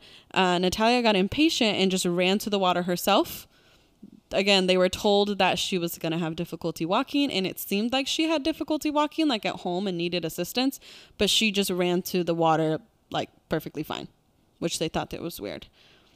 Hmm. Another thing they found that was found out that was strange was that natalia never liked playing with toys. She liked hanging out with older kids teenagers and she seemed to fit in with them. She also had a very sophisticated vocabulary for her age which could be explained as like her other family she was just around a lot of different people kind of thing but they thought that was weird I also feel like sometimes if you're forced to grow up quickly, Yeah. you kind of phase out of the whole kid, Kid thing, phase, and yeah. kind of well and especially if you the- recognize that you're you're different from most kids and all that you can kind of easily get out of yeah. that She's been through some stuff, so Mm-hmm. Yeah. So the family also thought it was strange that Natalia didn't speak or understand her native Ukrainian language, which I don't think is that weird. Like if you came at an at early age, like, and you were put up for adoption, I don't think that's that strange. Uh, but they had a couple. The couple had a friend who spoke the language and tried talking to Natalia, but she didn't understand. Yeah, I think that's kind of dumb. like, that's yeah. I don't get that. Yeah. A lot of people don't speak that language and are around people that speak a specific language. So that's She's also, like I said, going through a lot. yeah. There's And lot she was young though when she got adopted. Like Yeah, and she's going from household to household, so yeah. it's kind of like and you're not around that native language anymore. So it's like all Mhm. you're hearing is English. yeah. But they thought that was weird. Um, another thing that they did that they claim, um, Christine claims and Natalia did, says Natalie, Natalia did, was Christine ran a home daycare. And Natalia one day walked in and told Christine, quote, these kids are exhausting. I don't know how you do it, unquote. I have the I think this is also an unreasonable thing because some kids like are snarky like that. Some kids will be like, "Oh, I don't know how you do." it." Like I know Okay. many kids that could say that. Yes, absolutely. My younger brother used to watch paid programming in his robe, and he wanted to hover around. Like some some kids are just old souls that like kind of And say, when, some kids are a little sassy like that. and like, they say things that you would hear normally adults say that you're kind of Yes. like, where did that come from? It- Yeah. It's hilarious. Yeah, I think that's a weird thing to like point I out. think at this point the parents are just trying to point to anything as weird, but that's just what they claimed they thought added to their fire. Michael recalls many times where Natalia would place clear thumbtacks right side up on their stairs so that they would purposely step on it and hurt themselves. What? So at this point they're they're being like this is very weird, but also like it's starting to like become harmful in a way, and so they're pointing to little things like that. So they're trying to justify their actions by pointing to things that they have no way to prove. exactly. Okay. Uh, up until this point, Natalia denies all of this to this day. Mm-hmm. So when Natalia was adopted, the agency told Christine and Michael that Natalia would need several surgeries because of her condition, Right. obviously, and that if they adopted her, they would be completely financially responsible for these surgeries. Of Makes course. sense. There's your child now. Right. Natalia says that after her first surgery, that's when Michael and Christine started changing and were just starting to be mean to her. She didn't know if it was like they were upset financially and so they were taking it out on her. Like she just noticed that they kind of changed the way that they were acting. Weird. I also feel like maybe I'm wrong here, but I feel like if you had questions or concerned about her real age, it would be kind of logical to take her to pediatrician, some kind of doctor Oh, to they do. establish like, hey, how old do you think she is? That's what comes becomes very confusing later and you'll see why, but Okay. they they do. Um I think it's one of those things where they just don't want to like admit it because then then that also provides like more facts to the other side, but I think they're Oh, fully okay. trying to go for now we believed this Because I understand like you being a little bit confused and then wanting answers from doctors just so you could know what you're dealing with. Yeah. Obviously not to abandon someone, but to know what you're dealing with. I understand asking those questions, but once you get the answer, Yeah. I don't know. I think they had a couple of things that they were like, "Oh, this is really weird. It could be this." But instead of trying to think like, "Okay, hold on a second. Let's actually look at the situation." It was like their mind totally went that way and there was nothing anybody could say to prove otherwise. Our favorite confirmation bias. I hate it. But yeah, yeah. Christina and Michael um, claimed that Natalia became very aggressive and dangerous. So the thumbtack thing. yeah, she's yeah. They totally adds up with her personality. Yeah. They even said that on multiple occasions Natalia threatened to kill them. They said she would draw pictures depicting her killing them and would say things like she wanted to roll them up into blankets and throw them out on the yard. Did they have any kind of like Proof? therapy or like, hey, Nope. we we want you to talk to someone? Uh yes. They Wait, You do. said no, then yes. Uh yes, they do. Okay. The the Barnett family also said that on several occasions when any of them would wake up in the middle of the night, any of them meaning her, Michael, and the kids, Right. Natalia would be standing over them watching them sleep. Natalia denies this. She says the only time she would go in their room was to wake them up if she had a nightmare. And she said there were some times when I would I didn't feel 100% comfortable at that point, especially when she realized that they were like a little bit weird to her. She would get nightmares and she wouldn't want to wake them up because she was scared that they were going to be mad at her. So she would stand there for a little bit, but then they would wake up and be like, "What the heck are you doing?" And she'd be like, ah, "I was just scared." I know everything comes back to TikTok. But I saw this video and it was like eh, from a fo- like if you are in foster care or adopted, what's one thing that like people don't think about that would help you? And this person responded and basically was like, I grew up in foster care and so many nights I went to bed thirsty because I would go to Oh, bed and then I was scared to come out and get water. So he they he was like just put a water by their bed because it like helps Just think them of the little more things that they're not gonna a- reach That's a thing that I may not have thought of, but it's so smart to like. So yeah, if you are looking into foster care adoption, Yeah. do that Even it little things them. too, like putting night lights out in the hallway, Mhm. like anything that just makes them feel less intrusive and more Yeah. comfortable. Yeah, But definitely. yeah, that's really sad. She's like, I mean, there's nothing that I can say to prove this because it's what was going on in my head, and I think she recognizes that might may may have looked creepy, but she was just scared to say anything. yeah. And so they're literally be like, "Oh no, that was weird as heck. Like she wanted to kill us." They Yep. don't. I mean, the, I'm. I feel like I shouldn't say this because it's gonna sound very judgmental. I just feel like maybe they got in over their head. Like they don't seem equipped to handle. No, that's exactly what I think it is. I don't. I'm not trying to. sa- I I understand it happens, and I know sometimes people bite off more than they can chew, but then you go to other resources to help you, and I feel like they're just kind of being Looking like, for "Oh, she's weird," and that's not I know it's horrible. the adult. Like you're the adult in the situation. Yeah. Sorry. Yep. I no, I agree. I haven't said it yet, but that's like literally exactly what I'm thinking about. Christine says that Natalia started hiding knives in the house and she would randomly say she was waiting for the right time. This is all again word of mouth Mm-hmm. You like can't prove yeah. Natalia also denies this, saying that Christine said she specifically put knives on top of the fridge, but she's like, I couldn't ever reach that, even with a chair. Like, what? You the the That's things you're accusing me of is physically impossible for me to do. So that's how she says that. Christine and Michael also claimed that Natalia tried poisoning Christine's coffee one day with lemon pledge, which is just like the wooden Yeah. wood thing. Natalia says, this is how she responds. She says that she was cleaning the kitchen counter on a chair, which she did often because she couldn't reach it, but she still wanted to be helpful. Mm-hmm. And Christine said that she was missing a whole bunch of spots. And so Natalia noticed that her coffee was on there. And so she moved it. But as soon as she moved it, it made a sound. And Christine looked around and saw her touching her coffee. And she thought that she like sprayed it in there. so ridiculous. Christine said that she looked at her and said, What are you doing? And Christine says that Natalia replied, I'm trying to kill you. Natalia says, That's a lie. Okay, also I have that kind of sense of humor. I could totally see myself in that situation saying that sarcastically she like does not seem like that person. I'm trying to kill you. What do you think I'm doing? I'm cleaning the counter and I'm moving your cup. yeah. She doesn't seem like the type Yeah, person no, I'm just saying like, that. even if she said that, that doesn't necessarily. I feel like though, like, eh, like Christina and Michael are so blatantly, obviously saying things that are so like crazy. Like you couldn't even have made up a response that was a little bit more believable. No, I'm trying to kill you. Like, straight up. what do you mean? yeah.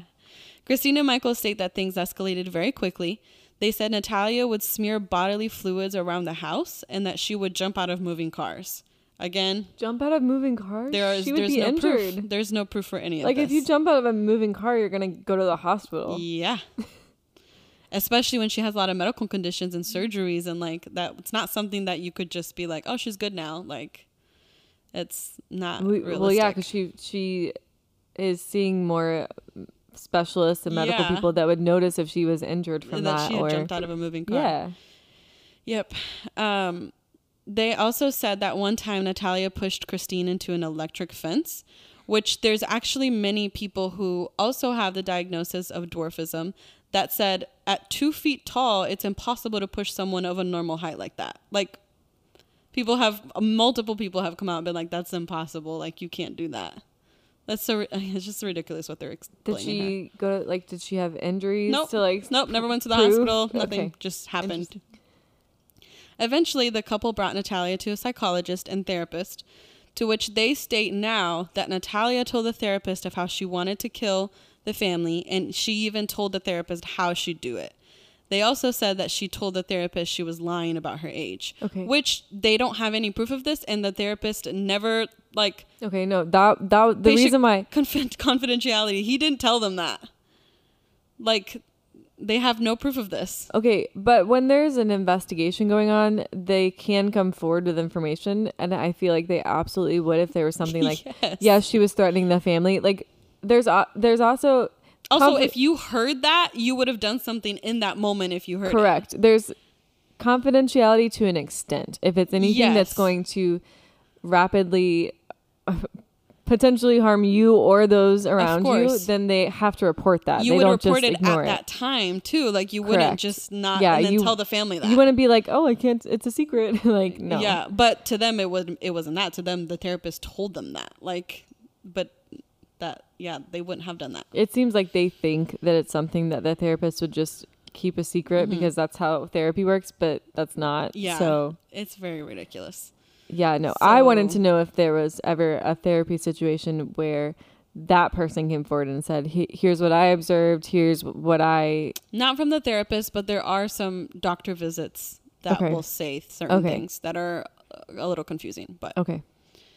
So there's absolutely no proof of that, but Christine also says that she gave a record to the court from Natalia's doctor that diagnosed Natalia with being a psychopath and a sociopath.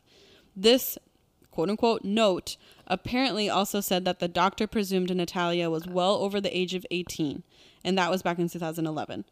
Apparently, the doctor was able to tell all of this through examinations of her teeth, her sexual development, and using a bone density. This note apparently also says that she had a regular menstrual cycle when she was early, when she was really young. So all of this is apparently in this doctor's note, but no one has ever seen this note. Okay, so that's BS. Yeah. Also, psychopath and sociopath yep. because they're okay. I All right. I mean, I, okay, you know what? I actually should have researched that, but in my mind, I like so quickly was like, "That's not possible." Well, I I don't don't think know you can if- be a psychopath. I don't know if it's impossible. If it's possible, it's probably very rare. Rare. But they are they're kind of contradictory. That's Like, what I'm saying. I I mean, Jan, if you want to look that up, but to me, I quickly I looked mean, at that yeah. and was like, I don't think that's possible. I know uh, individually what they are. I've not ever really heard of someone being a psychopath No. and a sociopath, but it's very. I mean, it, that doesn't mean it doesn't happen. It just feels like all the accusations are very extreme. I mean, I you haven't given a single accusation that there's any kind of proof of. yeah. So it's kind of Uh, yeah. The only thing that I thought was strange was the pubic hair. That's the only thing that I was like physically I was like, "Oh, that's a little strange." But was there proof of that? uh I think there was. I think it, I think I mentioned it later, but in one of the doctor's visits they noticed that too. Okay. But I think uh I can't remember, but I, I, wonder think if that's ever happened though. I think they prove it to her diagnosis that it's more common. oh, yeah. well then, Apparently it's a rare thing, I think, but yeah. okay. Lots of things are rare, but they still happen. Yeah. So, with this said note, in 2012, two years after the adoption, the couple filed a motion with the Marion County Superior Court mm-hmm. regarding Natalia's age. So, with this supposed note, they requested that her age be formally changed. The judge actually went through with it and changed her legal birth Okay. year from 2003 to 1989, which would put her at age 22 instead of 9. Okay. Either, and it could. It's a toss up. It is. Either there is solid something solid they handed that judge, or the judge was just not fully engaged in like, yeah, okay. Yeah, and there's But no- also, it, it the note isn't out. Like there's nothing. uh, But yeah, it's very strange that they did it. But and now that doctor who wrote the note never said anything. it comes up later. Okay, yeah. interesting. Legally now she is 22 years old when she was told when it was told to the parents that she was nine. So as much as legally now, Casey Anthony's not a murderer. exactly Right, got it. Yeah. So we have no idea how old she actually is, but if uh in right now Natalia claims that she's 17. So right like literally right now 2021 she claims she's 17. Mhm. Since 2012 Yeah, many I feel like that would be kind of easier to judge as she ages. Oh, yes. So, one of the weirdest things that people have pointed to is if you look at, okay, if you look at a human being from the age of a young child Mm-hmm. Yeah. to adult age, they change a lot. Right. If this was the case that she was actually 22, from 22 to now, which was like, what, 10 years ago that this 32. happened, you wouldn't see that big of a change from 22 to 32. You'd see some, but it wouldn't be Listen, drastic. You feel the change more than you see it. Like but your you- back but starts you hurting. can- from looking if I'm 22 to 32 is way less of a change than 9 to 17 Absolutely. and yeah. if you look at pictures you can years. clearly tell that she has gone through like puberty and age like you can tell that she didn't go from adult to adult she went from child to adult yeah. so yeah you can look at pictures after that but I know. I'm I'm very much on on one board. side of this. I'm waiting to hear something that changes my mind, but I haven't. So, since 2012, many media sources have tried reaching out to the doctor that supposedly wrote that note, but he's come out saying that he's not going to be releasing anything and he doesn't want to be involved in any of this. So, he doesn't talk to any media about this. In 2013, their oldest son was 12 years old. His name is Joshua Barnett. He was getting a ton of media attention because he was somewhat of a child genius, and the parents were extremely proud of him. He was really good at physics and was featured on a segment of 60 Minutes, and he also gave a TED talk. So this wasn't just the parents being like, "My kid's a super genius." Like he actually was like did a TED talk. This was wasn't like, the parents on American Idol. They're like, no, my I, kid I feel like if you didn't know that he actually Mariah had these Carey. accomplishments, you'd be like, these parents are kind of like full of it. But apparently, he was very smart. Okay. The same year, Joshua got accepted into a very prestigious school in Ontario, Canada, for physics. And that's when the family decided to move to Canada and leave Natalia behind. No. So, this is where they get in trouble. Like, this is where all that starts. So, basically, the Barnetts claim they left Natalia totally set up. At this point, she's legally an adult. And so they said they got her own apartment in which they paid rent for her. They set her up with her own social security and food stamps. And so they said they left her like, hey, you're an adult now, but like, we're still to help you kind of thing. Apparently, though, that first apartment, um, Natalia was evicted. And so they were able to pay for her to get into another place. It doesn't really say why she got evicted, but I'm Yeah. assuming parents, they probably forgot to pay a rent or something. And so they were kind Well, of. I think that has to happen a couple times before they just that's what I'm saying. you. Like, they say that they helped her, but I don't know how much they helped Right. her. Um, Christine says that she would speak to Natalia daily and how they even talked about how she'd help her get into cosmetology school and pay for it. So apparently Natalia was really into I don't believe that. cosmetology. The Barnetts then told Natalia that they would pay for her rent for one more year and then she would have to figure it out after that. so this would, to- would be totally reasonable if she was actually 22, like, but she's if she's not, Do you she know? was nine years old and this is extremely illegal. Like, if she's not 22, do you know if their sons that are older still lived with them, or did they put them out on their own and make them pay Um, rent and stuff? Joshua was the oldest one, and at this Right. point he was just 12. So he So was like they- a child genius. So they were older than her when she was six, but when she they changed her age, they were younger than her. what? The brothers were older than her when they got her, Yeah. and she was six. But when they legally changed her age, Yeah, it was just two years later. Now they're younger. The brothers are younger than her, No, she's 12. He's 12. The brother's 12 right, now. right? now. And she's twenty. No, Nineteen. they legally say that she's 22. That's what I'm saying. But so now, she's not actually nine. She would uh, she would be nine if she was telling the truth. right. I'm I confused. because I her age skipped forward, yeah. and I was thinking of them as older, like they could live on their own. Oh, you were but because the, they stayed the same, she's like basically skipped over them. yes. Got it. So basically, they're seeing her. I would be curious to adult. know though when they're that age, did they just put them like say you're on your own now, or did they treat them differently? yeah, I don't know. Uh, yep. So yeah, she's supposedly says she's nine, but the parents think she's 22, and legally she's 22.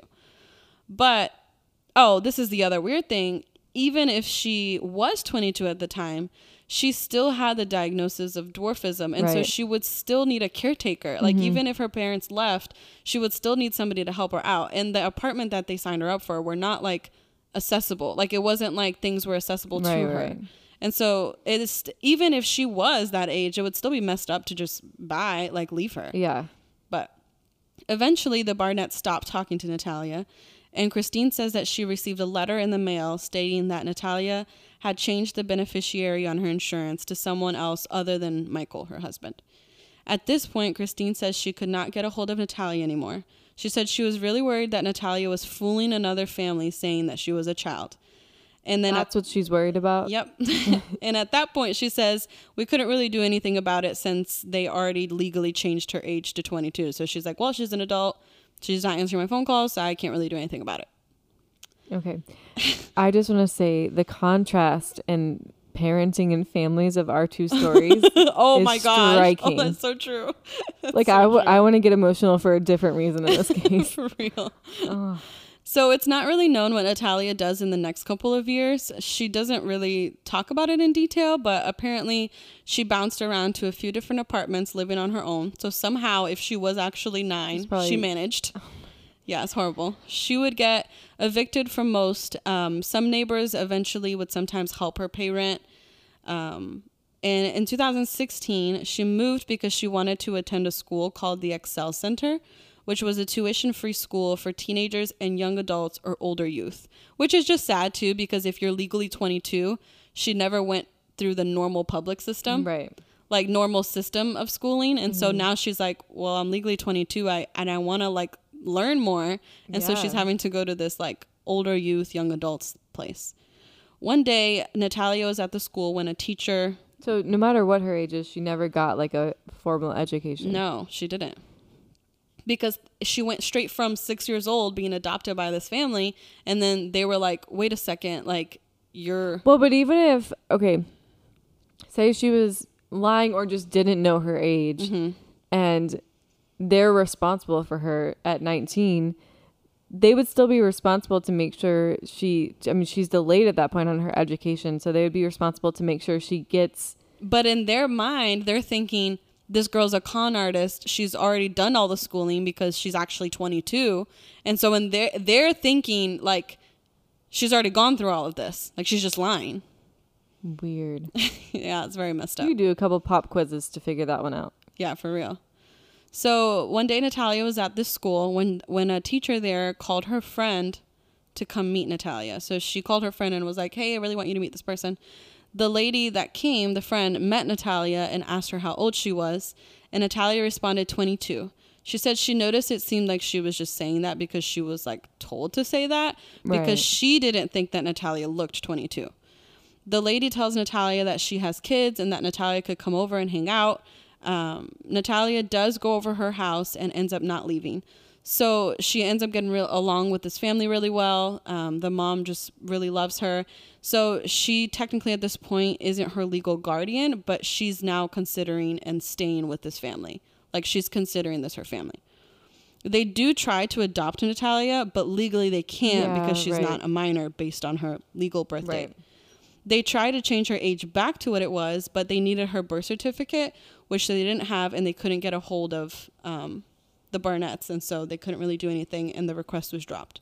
But you can, um, like legally, she could have obtained a new birth certificate. Because it was in the Ukraine and her adoption agency was super like sketch, they couldn't like get a hold of anybody. They couldn't But do if they anything. okay, because if they did a legal adoption into the United States, then they would still have that documented where she could order a new one if like she lost one or. yeah, I don't know what happened with that. So I mean that that more points to it being kind of a sketchy Yes. adoption process. it was not apparently legal. it was very sketchy. Because if it was legal, there would still be a trail of Yeah, that. yeah. Whether there was a trail before that point or not, there would still be a trail at that point. Yeah, it, it, it, I think it kind of makes it seem like this adoption agency was super sketch and didn't keep records and gave the Barnetts the only birth certificate copy they had. And it was like, that's it. Like, it, this doesn't seem like a legit.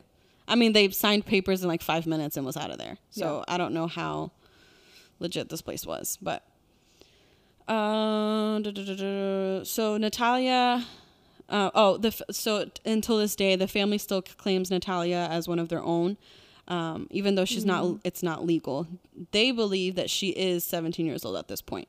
Okay. Natalia eventually, with like the recommendation of the, her new family, goes to the police and tells them everything in September of 2018. They uh, saying that her legal, she said, told them that her legal adoptive parents left her alone in an apartment and had moved to Canada. The Barnetts claim that they believed Natalia was not a minor when they left for Canada, but so that was their whole thing. They were like, "Oh, legally she's 22." But investigators have submitted an affidavit saying that they did in fact know she was a minor. They were able to get medical records of two different exams of Natalia.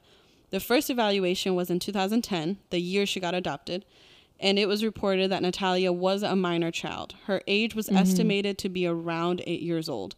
So even if Natalia is actually telling the truth, her birth certificate and her way that she got to the U.S. was still sketch, and so they she got adopted supposedly at age six, but this doctor is saying she was around age eight. So she could be telling the truth, thinking she's six, but she might actually not be six. She might be eight, not Oh, and- twenty two. and also it could be eight. something where she thinks she's six and she's eight. Like- Exactly. so that that's the thing that's so, so sketch about this whole like process. and the doctor's giving an estimate. like, she could be six and they could be exactly wrong. Like, yeah because there are kids that are bigger than what they look and all that stuff but so yeah that was the first exam and then months before the barnetts went to canada there was a second evaluation done with a skeletal um, a skeletal like process thing and those results clearly stated that she was a minor child i think i had a typo and it doesn't make sense Oh, okay. but but those results clearly stated that she was a minor child. So Barnett's claim we didn't know she was a minor, but they had two exams in the span of a And they couple years. kept looking until they got something to. Yeah. In September of 2019, the Barnett's got a warrant and was charged for two counts of felony neglect of a dependent. Mm-hmm. They were both released after posting a $5,000 bail. So that's a very low bail. I just want to say you get like an ounce of weed and you have a Yep. twenty thousand dollar bail. Yeah, exactly. They've both pleaded not guilty, but they face six to twenty years, um, uh, six to twenty years in jail if they were found guilty. They both had their trials in the summer of 2020, so pretty recently, Oh wow. and all neglect charges were dismissed because they were outside the statute of limitations. Judge Steve Myers ruled that Tippecanoe Superior Court, which is where, where they were, does not have the authority to change or undo a Superior Court ruling from another county. So the previous ruling that changed her birth year legally to 1989 So legally, she was of age when the Bar- Barnetts left her for Canada. Regardless if she was or not, technically they have to go by what the previous court ruled.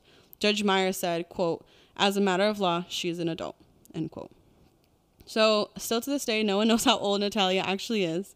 The Barnetts still believe that she's not a minor, but Natalia claims that she is in fact It'll be interesting to see because I feel like uh, as you get older, older, like 60 to 70 is a big difference. Yes. 70 to 80 is a huge difference. So I think they're always going to claim that. you'll They're they're like. I yeah. I don't think they'll ever admit that they could possibly be wrong.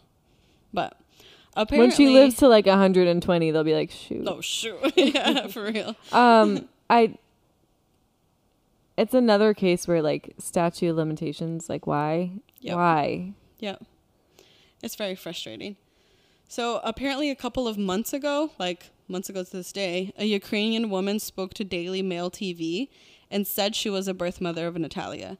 She states that Natalia is in fact 17 and that she had to give her up when she had her because of her disabilities. And so she couldn't take care of her. This isn't confirmed Right. um, if she actually is the mom. Trial is still happening, but this isn't like 100% sure. I feel like you could easily do a DNA test. I know. I don't know why they didn't look into it, but it's not really confirmed. Um, the other case is is that the Judge Meyer says, "Hey, you can't try them for this because she was legally of age, but however, you can go forward with trying to."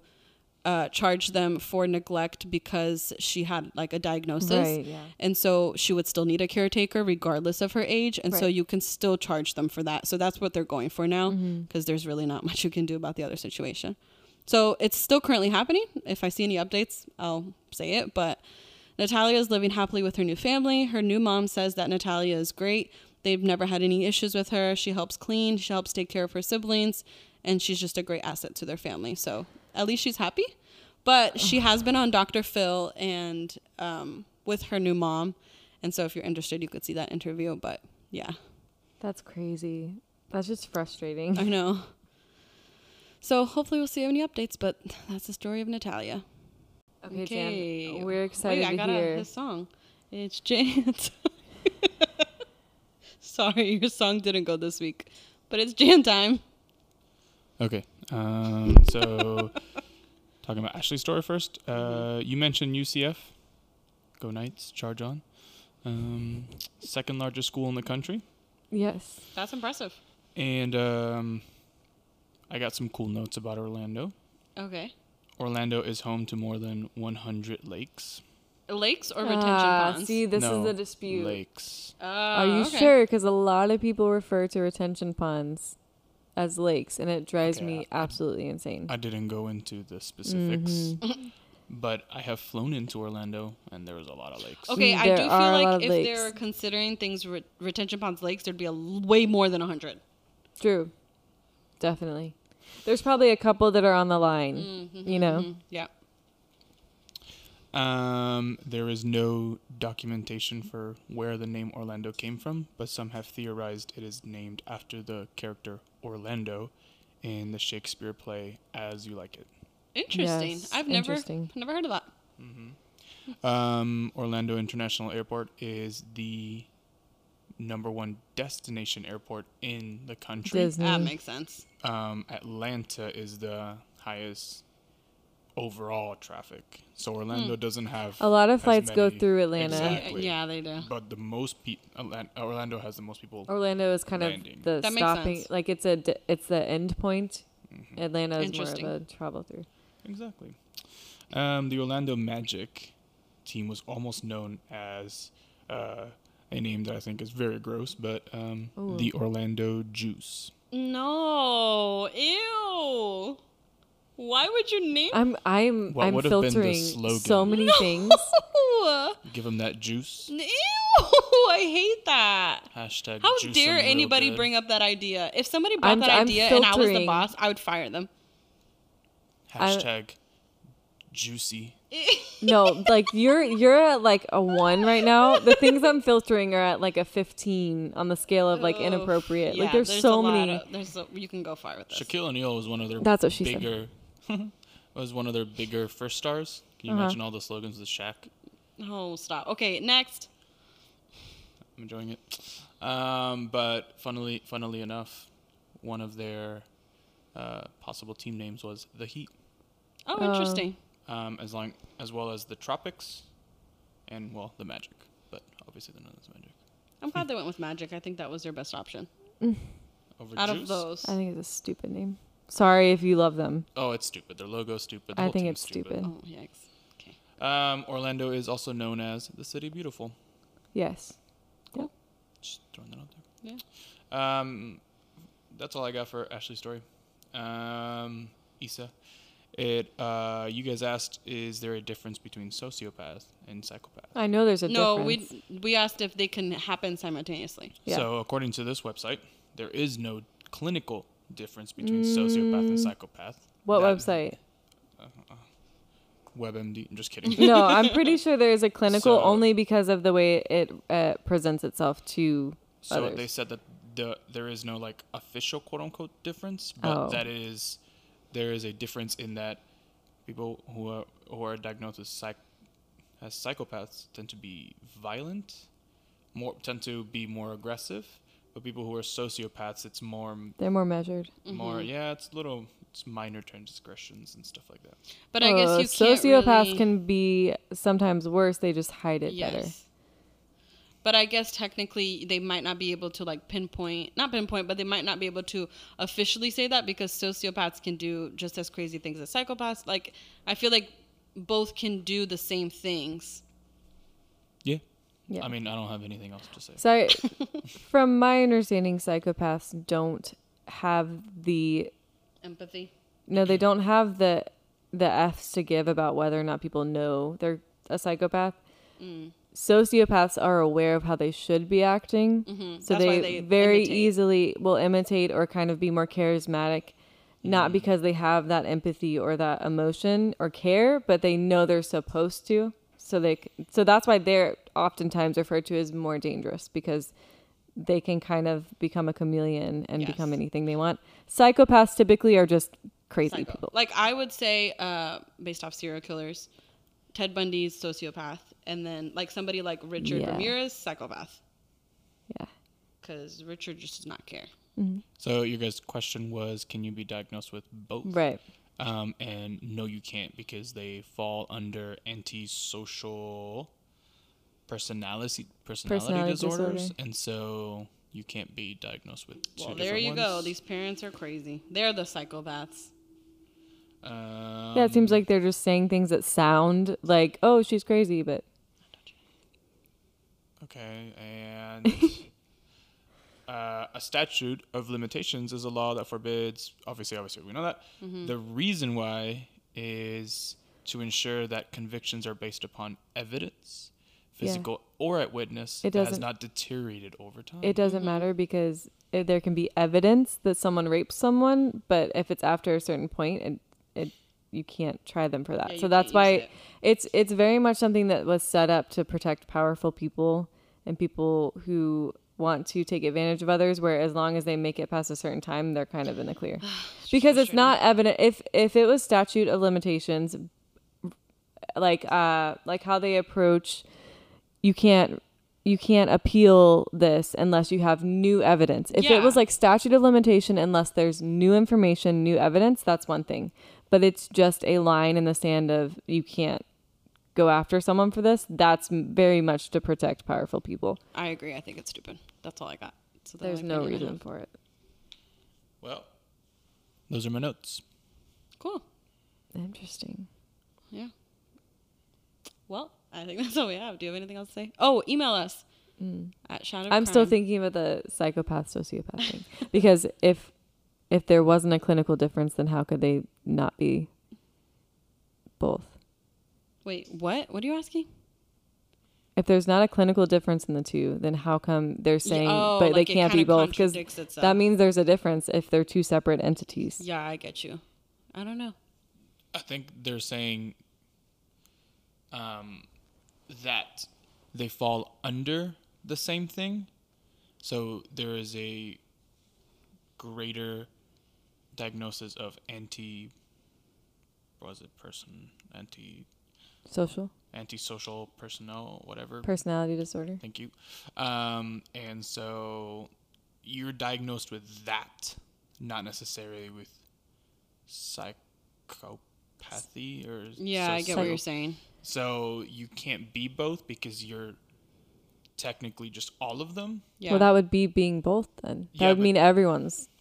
I, I get, I get your logic. Like, you- I you're- don't, I'm not explaining this correctly. And No, don't no, know no. why. I just am very curious about it because you're saying.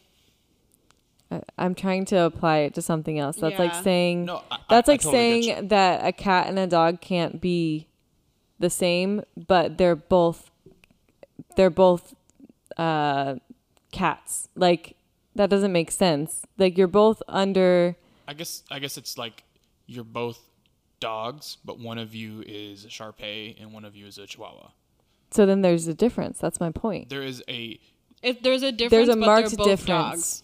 but they're saying there is no Right. legal clinical difference, but that they that all terms are kind of used interchangeably, but that commonly psychopaths are more violent, more Yeah, and I also know like sometimes when you're talking about like clinically that's a very rigid Yes. um line. You might not have certain things that you can point to. Like you can't take someone's blood and be like, "Oh, you're a sociopath. Oh, you're a psychopath." Like it's things that you're noticing about people, so you might not be able to diagnose somebody fully with certain differences because everyone is Yeah. different. Like clinically for it to be clinical it has to be widely like Yes, everyone has to be on the same page and when you're talking about the study of the mind there's going to be yeah, you very can't. different viewpoints so i understand where they would be like we can't we can't say like clinically but generally, but they're kind of recognizing that there's a difference in the two makeups yeah. and saying that you can't be interesting i just um it's interesting No, I agree. Very interesting. Uh, well, hope you liked. Uh, what are we talking about? Oh yeah. Uh, email us. Oh yeah, email us. Um, if you have any stories, you can email us. If you just want to say hi, you can email us. If you have any thoughts about psychopaths or sociopaths, you can email us at shotofcrime at gmail.com. or if you have any info on the jennifer Kesse case, Yeah. case Wait, but more contact the stuff that you. i mean you can there. email us we'll just pass it on. Yeah, do whatever. whatever do whatever. whatever you if feel see comfortable something, with. say something and call. if you don't want to tell them and you want to be anonymous, we will do it for you. True. but yeah, Cool. sweet.